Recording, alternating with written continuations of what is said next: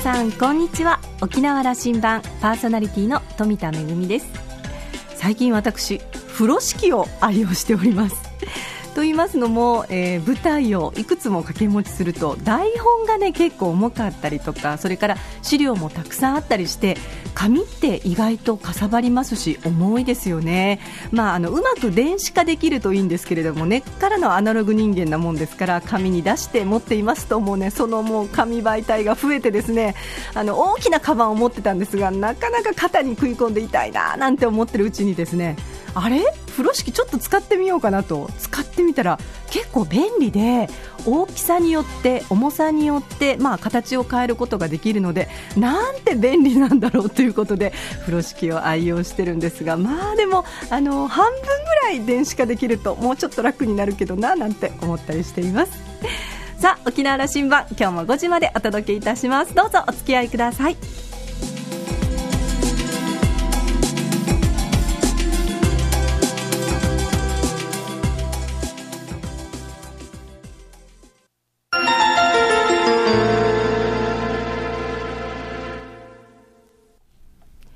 那覇空港のどこかにあると噂のコーラルラウンジ。今週はフォーモストブルーシール株式会社代表取締役社長の水田正明さんと、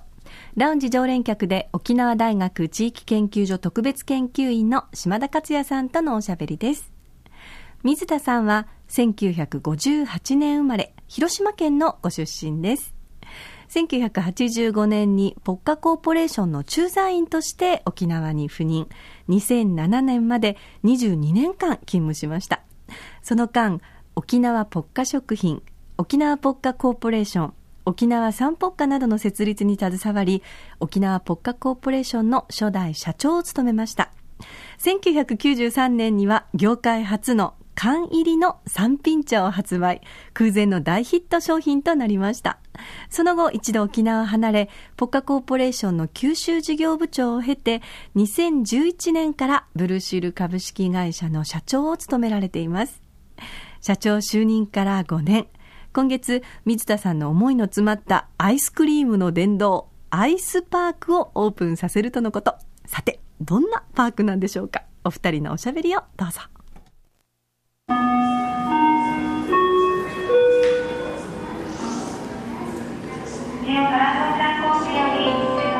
コーラルラウンジに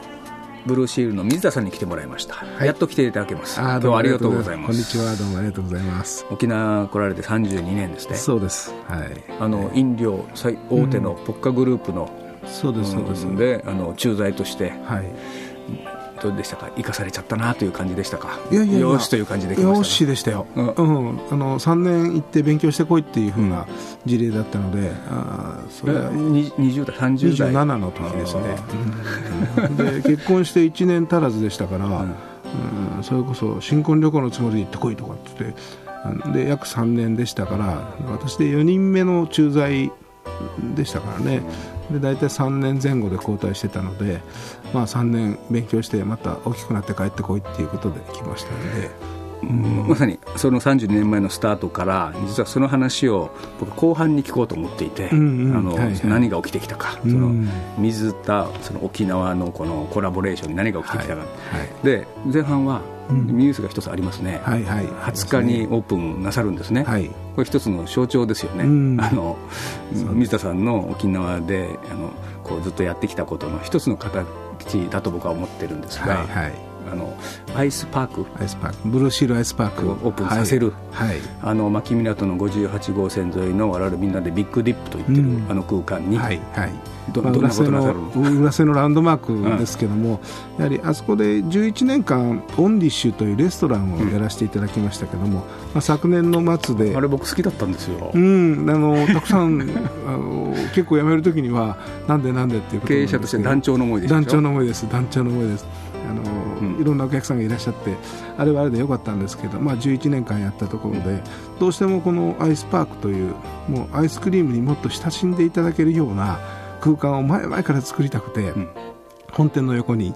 うん、それでやっぱりブルーシールというブランドをもっとこう、まあ、理解をしていただけたりアイスクリームに親しんでいただけたりあとはブルーシールっていうのはヒストリーが非常に68歳に今なりますけども、ブルーシールはですねやっぱりうるま市の米軍の牛乳屋さんで、米軍の御用達でひっついてきた会社から今のようになってくるっていう変遷をしっかりとやっぱり、まあ、これからの次世代の方々にもお伝えをするべきじゃないかなというふうな思いがあって、えー、今僕あのパンフレットを見ながら、えー、あのお話を聞かせてもらってますけどもアイスパークで遊ぼう。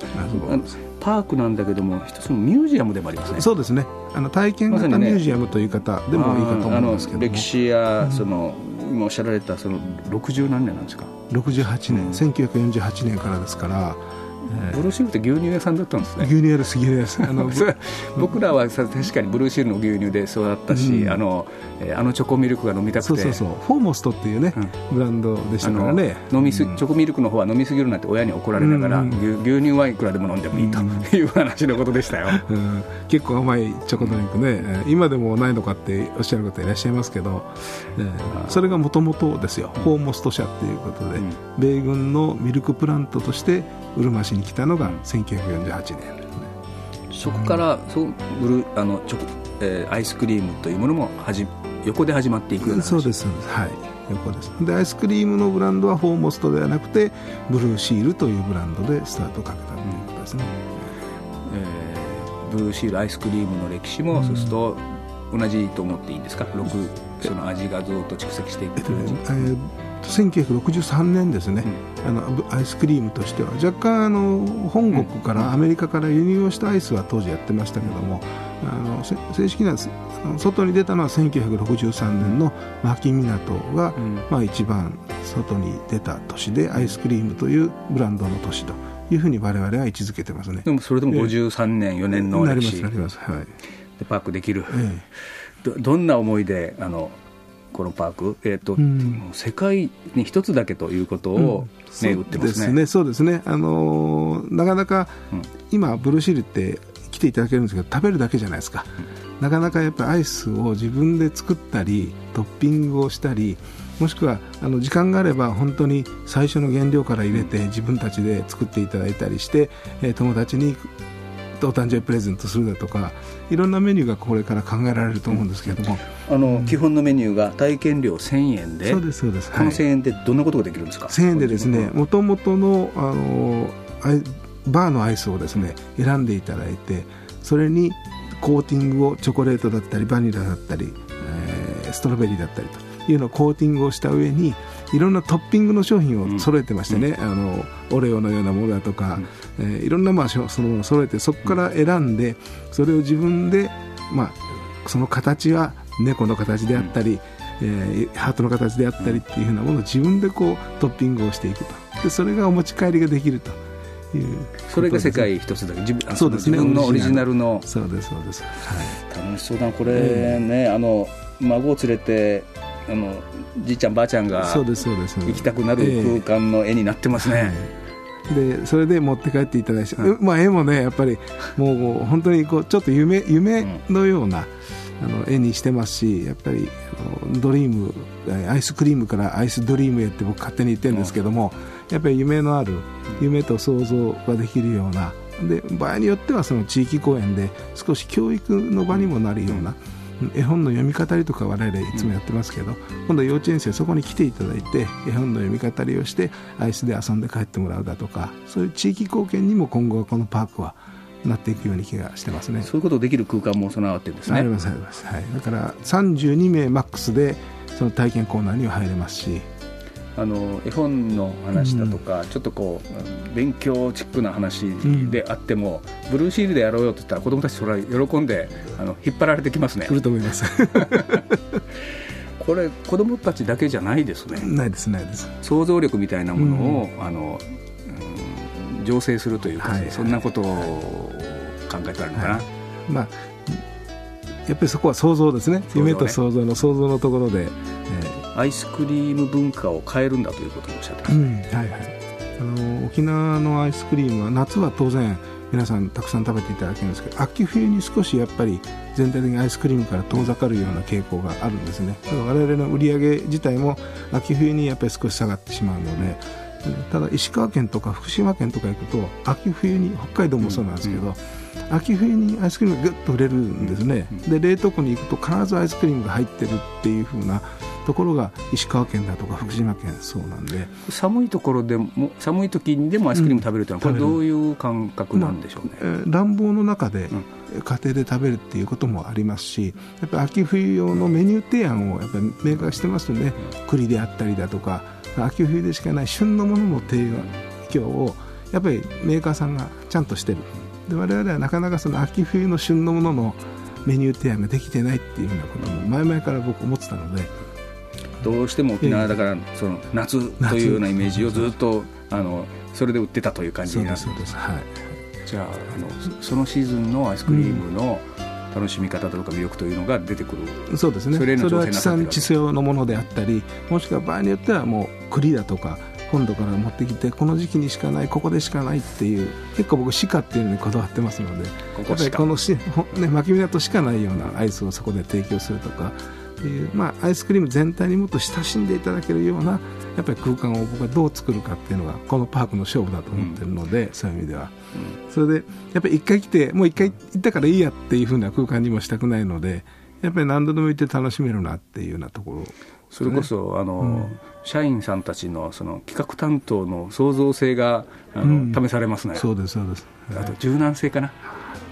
だからあのまあ、男性も女性もいますけど、うん、できるだけ若い子を今回抜擢をして、このアイスパーク事業部っていうのを別個に作って、やっぱりいろいろもうやっぱり楽しめる場所にしてみようと、うん、それはもうみんなが意見出し合っていろんなところへ行ってみてあの今、パークって結構あるじゃないですか。あの体験型のパークって本土にも。あれ全部回ってきてどんなことをしたら楽しいだろうっていうの食品業界もそれぞれで、うん、まあ、あの特にその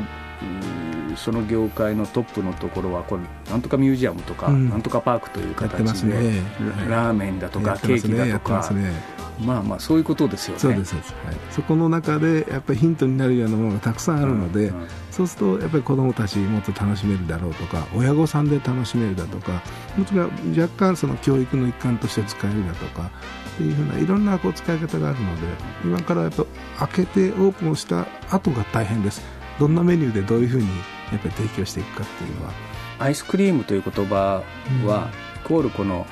幸せな顔になるわけで、うん、心もあの、うん、こ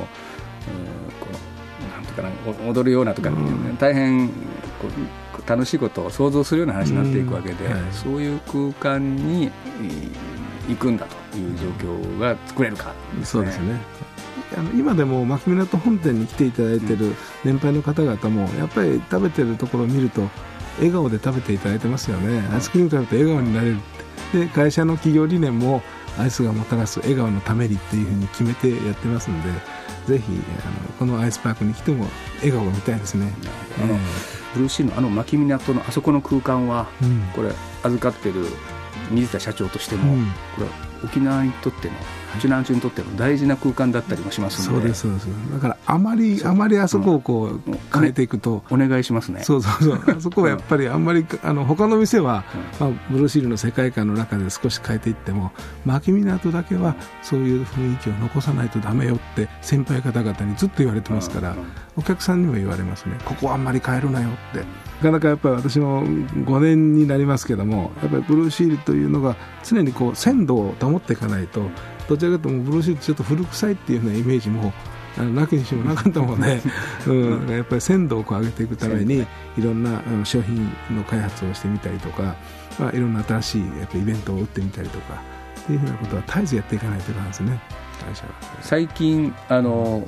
この商品ヒットでこれから伸びるぞというのをいくつかあの水田さんの頭の中に浮かんでいる最近の商品を教えてください。あアイスクリームアイスクリーム。ですか、うん、やはり、まああのー、美味しいものはそれぞれそんな変わりませんけども、うん、今年定番は定番としてね。定番は定番として、最近はやっぱり若い人は、どちらかというと単色ではなくて、あの混ざツワールという少し何かと何かがこうねじれたように入っているものを好む傾向がありますね。一番その最たる例がブルーウェーブという、あの夏になってもダントツで売れるんですけども、えー、そういった少し青と白がこう混ざったようなものを食べてない食べてないです。ブルーウェーブって、夏はもうダントツでトップですね。そういった商品だとかちょなんとかマーブルという何色がこう混ざったようなものがやっぱり見た目もやっぱり今の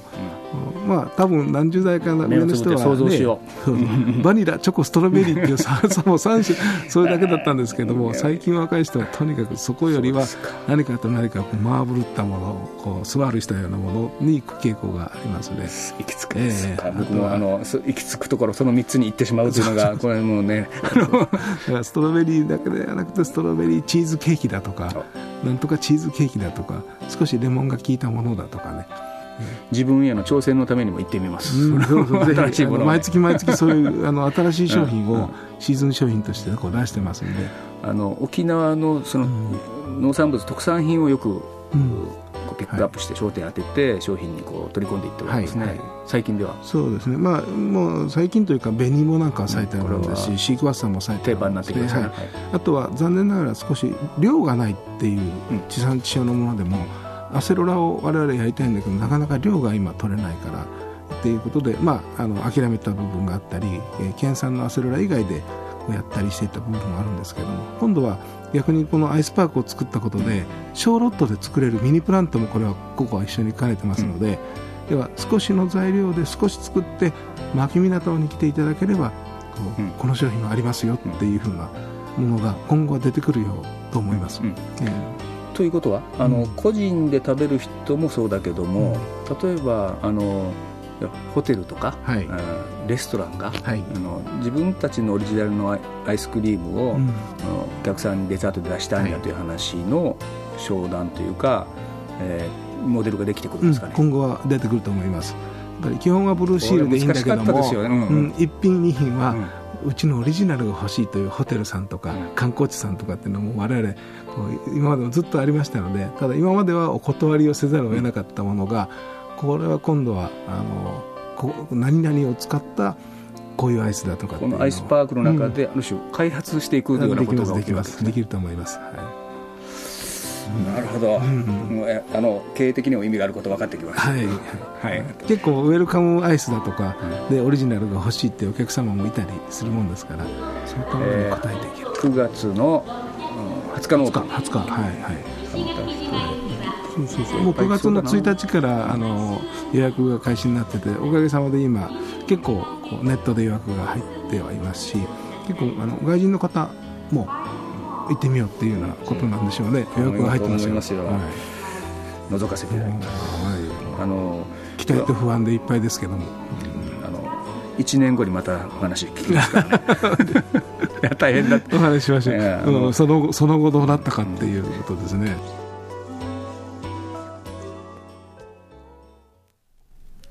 ブルーシールのアイスクリームというと、私は主人とのデートを思い出してしまいますね。あの、私沖縄では主人は本土なので、あの、まあ、遠距離なんですけれども、ある時、あの、出張で沖縄に来まして、で、あの、1時間しかないんだけど、まあ、せっかくだからデートしようってなった時に、どうしよう、1時間しかないけどったら、どうしてもブルーシールのアイスクリームが食べたいっていうことで、あの、夜ですね、牧港まで車を走らせて、なんかこう、二人で女子高生のようになんか、並んで、カウンターの方でね、あの、アイスイスクリーム食べたのが本当に懐かしいですけれども、でも本当にアイスクリームってあれですよね、幸せにしてくれる食べ物の一つですよね。いよいよアイスパークがオープンとなります。とっても楽しみです。このお話の続きまた来週お届けしたいと思います。えー、島田さんはですね、ブルーシールは沖縄のブランドで地元が育てたブランドと言ってもいいので、ぜひそのことを実感しに早速アイスパークに行ってみたいということでした。今週のコーラルラウンジは、フォーモストブルーシール株式会社代表取締役社長の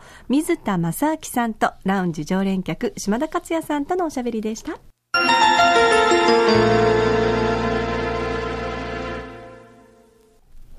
めぐみのあしゃぎだよりのコーナーです。えー、舞台の公演をするときに、たくさんのお客様にお越しいただくために、チラシとかパンフレットとかの印刷物ってすごく大切なんですけれども、えー、特にやっぱり、あの、気をつけるのが表紙なんですよね。えー、作品のイメージだったり、まあ、あの、写真やこう、イラストを使って作品のイメージが、まあ、あの、お客様に伝わるようにどうしようか、ああしようかっていうことで、えー、まあ、あの、スタッフと一緒にこう、議論を重ねるんですけれども、その中でも作品タイトル、まあ大事ですね。大事が大事って あのみんなで言ってるんですが、え実は、えー、私たちが12月に舞台公演を行う5月9月と書いて、軍がち、くんがちという作品があるんですが、この、えー、作品タイトルの大事をですね、えー、筆文字アートのタバ酒水さんにこのほど書いていただきました。タバさんって言いますと、あの、青森とかビールのコマーシャルでもおなじみで、あの、普通だとお着物姿なんですが、ドレス姿で巨大な作作品をね、あの、書くという、まあ、圧巻のパフォーマンスを繰り広げる、大変美しくて、そしてかっこいい女性なんですが、実はこのぐんがちくんがちの美術パネルをタバさんが作っていただいているということもあって、このほどお願いをいたしまして、見事な作品タイトル、大事ができました。えー、そろそろですね、皆さんのお近くにも、えー、チラシ、リーフレットなどが配布されるかと思いますので、ぜひ、ぐんがち、くんがち、5月、9月というこのタイトル、踊るように、コミカルにお、沖縄カジャーするようにお願いしますって言ったら、本当にその、あのね、イメージを超えた素敵な大事になってますので、ぜひご覧いただきたいと思います。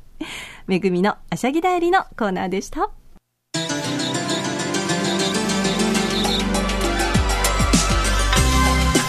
沖縄羅針盤はインターネットを利用したポッドキャストでも配信中です。えー、これまでの放送もう一回聞きたいという方やああの回聞き逃してしまったという方ぜひチェックしてみてください、えー、ラジオ沖縄もしくは沖縄羅針盤と検索してホームページからアクセスしていつでもお楽しみいただけます。沖縄羅針盤今週も最後までお付き合いいただきましてありがとうございました。そろそろお別れのお時間です。パーソナリティは富田恵でした。それではまた来週。